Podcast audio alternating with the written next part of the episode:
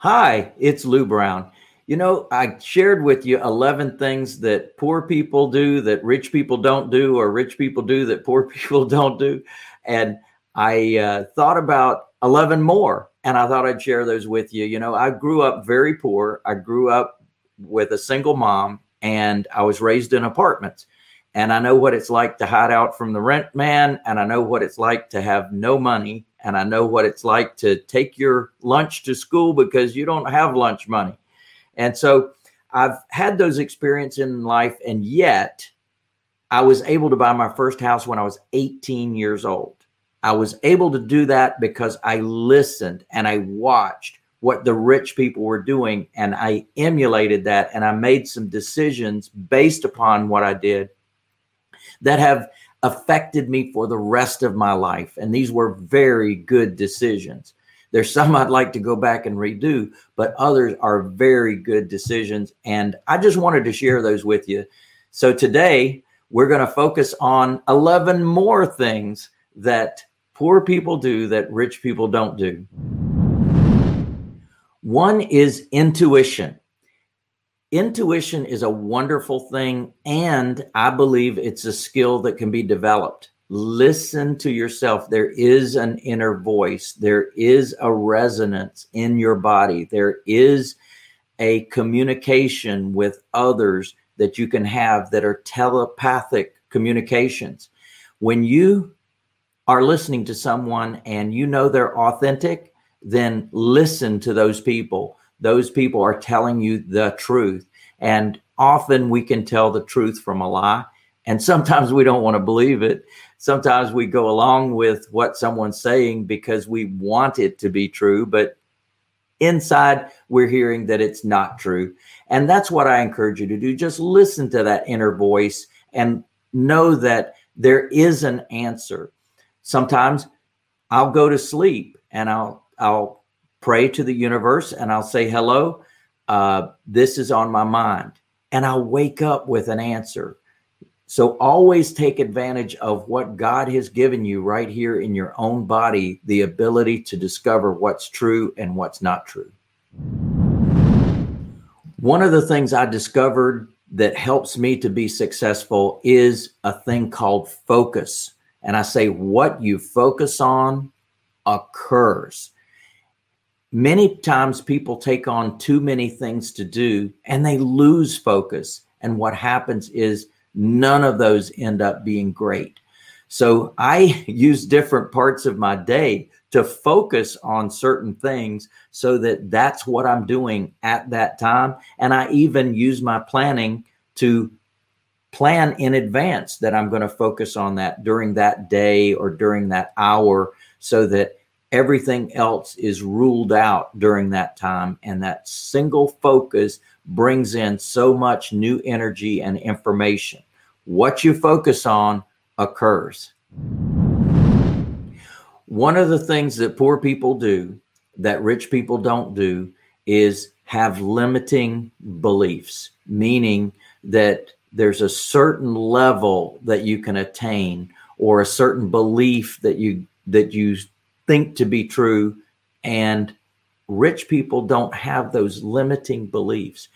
So, in other words, if you think you can only make $50,000 a year, guess what? That's all you can make. If you think, on the other hand, you can literally make millions of dollars a year, then guess what? The universe aligns and gives you the path to be able to take to have that happen. So, limiting beliefs is a big thing to get rid of in your life if you have any of those. And if you don't, hey, baby, the sky is the limit. You know, having been brought up poor like I was back in the day when they didn't have any government programs, basically, again, if it is to be, it is up to me, is one of my favorite sayings. My mother didn't have the ability to tap into any of these programs she got up and went to work. And that's what i got to see is that there weren't any other options. It was get up go to work. You get a check. You've got some money to to pay the bills buy some groceries. And that's what i encourage people to do is don't have those limiting beliefs. Don't have yourself in that position where you're entitled to anything. I don't believe in entitlement. I don't believe that I am entitled to anything. That God put us all on here on this planet to learn. And there's certain lessons that we're here to learn. And I'm not entitled to anybody else's time, energy, or money but I am entitled to my own time, my own energy, and my own opportunity to create money. And one of the things I believe is it's all available for all of us. Sometimes in life, you know, I've seen that poor people have a belief that there's only a certain thing that they can do. And I believe that there's many different options and opportunities available out there.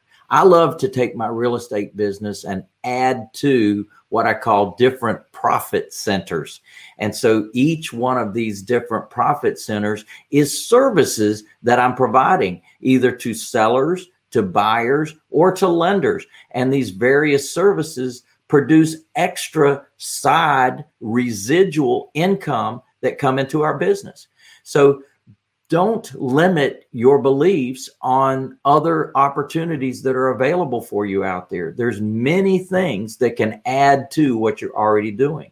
Now, if you're in a full time job and you love that full time job, I say great and get yourself a side hustle, get yourself something else that can produce some income and, more importantly, residual long term income. Now, one of the things I love is real estate, and I love the residual aspect of real estate. The fact that I can invest some time now and get paid on that time month after month after month after month, year after year after year on that same asset. Now, imagine that you acquire additional assets, one on top of the other, and you've got an amazing future coming your way one of the lessons that I see that a lot of people don't do is that they don't do the math. The math is a very important thing. And unfortunately, people jump into something, they might have an idea in their mind of what they're going to make on a certain endeavor, but they really haven't penciled the numbers. One of the things that I created years ago, like in 2002, was a cost to sell worksheet. And I realized that, hey, everything that I did in the acquisition of that property was going to show up in the sale of that property. And all the expenses that I had, if I didn't anticipate those expenses, I was definitely going to pay the price at the time that I sell that property. So I started doing the numbers.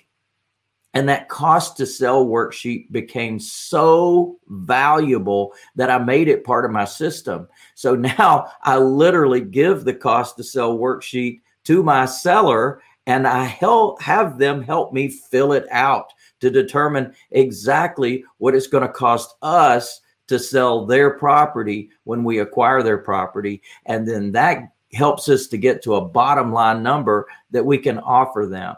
So, do the math is a very important thing in any type of business that you get involved in, in any type of endeavor that you get involved in. Saving money is a big deal, and it's something that poor people often don't do. And it's such an important thing. You know, there's many things that attract us. There's many things that we can purchase at a given time and one of the disciplines of life is that when you can save some money, put it aside, know that having that money can be invested and that investment can return an investment, an income for the rest of your life. So saving money can really help and it helps you to be able to pay for education, tools, training, technology. Those are all things that are important to building a solid business. So, saving money is a good thing when you've got the opportunity to do that. Now, it's not that hard. You simply take part of your money and you discipline yourself that that money's not even available. So you you tithe to yourself at least 10% of any check that's coming in, put it over into a savings account. Don't even touch that money. Pretend the government took it from you like they do with withholding, right? They take it right out of your paycheck. You don't even get to see it. They take it and then you have to apply to get it back. so this is much better when you've actually got the money set aside and you've got access to it when you can invest it, not buy toys, when you can invest it. There's always a time for the toys. Now, one of the things that I teach is that I've never been to the bank and I've never qualified for a loan on a single family or small multifamily property. And the reason is I learned how to borrow money from nice people, people who have IRAs, 401ks, personal funds that they would love to see invested in something that they're going to get a return on at market rates. And so, sure enough, I mastered that early in my game. And the reason is because I got started at 18 years old and nobody would pay attention to an 18 year old or give them money. And so I didn't go to the banks and I learned that I didn't have to go to banks. And when I did have a cash deal, if I could clearly show that there was equity in that deal, the money was always available. It was not an issue for me to be able to go to someone that does have money sitting in a checking account or retirement account and show them that I can give them a return and that there's something that their money is safe in investing in. So, definitely stepping back from your world and looking at things from a different point of view is one of the most valuable things you can do. Saving money is very important. Now, another thing that I see people do is instant gratification, right? As you see it and you buy it. So, spending money is another thing that I see poor people do that I see rich people have some restraint around. And by that, I mean if someone has used the sweat of their brow, they have worked hard, they have built a, a business they're careful about when they spend their money. And when they do have that chunk of money built up, then they can go buy the big toys. I told my wife early on in the game, I said, we're going to go through a financial sacrifice period. And that means we're not going to buy new cars. We're not going to buy new homes. We're not going to take this money and and fritter it away because what we're doing is getting rid of the future that that money can produce. What we're going to do is get by on as little as possible, buy used cars, buy them cheaply, run them into the ground, get another one until we get ourselves to that position where our investments are producing an income on a monthly basis that takes the place of our jobs. Well, that can happen soon in your life. It's amazing how quickly I've been able to help people get there. I've been able to help people get there in a year. And it's amazing just what can happen when you start producing that dependable, predictable monthly income. You can leave that job. And what happens is now you've picked up all those extra hours that you can invest in your business. So spend money wisely. You know, one of the things I've seen that successful people do is they pay attention to life and they don't make excuses. In other words, if they're late for something, traffic, they didn't get something in on time, they'll embrace it and tell people the honest truth they didn't get it done. They weren't there on time. Unfortunately, ran into traffic, might say something quick like that, but not using it as a big excuse or some long story about how it went. So give up making excuses for things, embrace the fact that something might happen and share that with other people.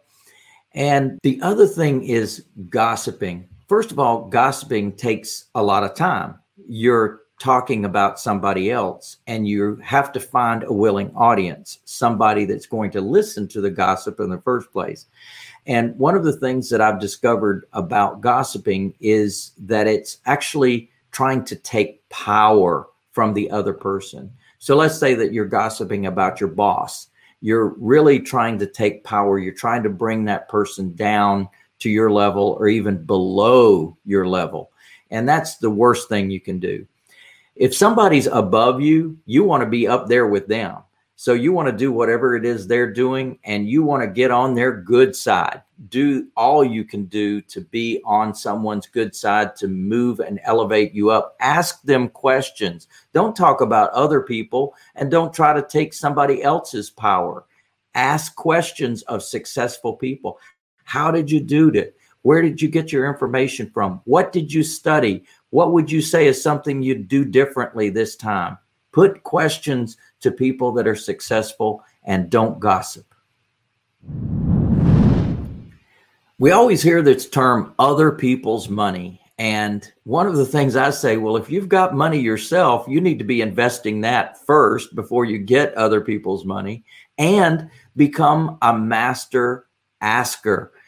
Ask people, hey, do you know somebody that might have some idle funds, some IRA, 401k, personal funds that they would love to deploy earning market rates uh, instead of 0.0% in their bank account? You know, quick question just to talk to people, asking people, do they know somebody that? And using other people's money can leverage your business dramatically because now using the skills that you've learned, for example, finding deals in real estate, you've used those skills. Now, if you just had the cash, you could do that deal yourself instead of flipping it out to somebody else. One of the things I love to do is the buy and hold strategy to be able to hold on to properties long term and produce income forever. And that's certainly something that can come from what I'm sharing with you. If you found these tips helpful, great. I hope it'll make a difference in your life. And one thing I'd love to share with you is my upcoming Millionaire Jumpstart. Now, this is a three day training. I've been teaching people for years how to build amazing multi million dollar businesses. I'd love to show you how we buy right and we buy cheap, how we create income to get out of the job how we use tax benefits to legally reduce our taxes, how we become the bank, for our buyers, how we pay down, pay down, and pay off our mortgages and get freedom sooner, how we use profit centers to accelerate our cash flow, and how we protect our assets by avoiding lawsuits. And these are the things that I'm going to cover during my three day event. We're going to focus heavily on the buying side. We're going to talk about selling and holding your properties. And then we're going to talk about protecting all that you create using an amazing thing called trusts, land trusts, and personal property trusts. So, this three day event is very important. I've got all the information right here. I'd love to see you real soon. Yeah, baby.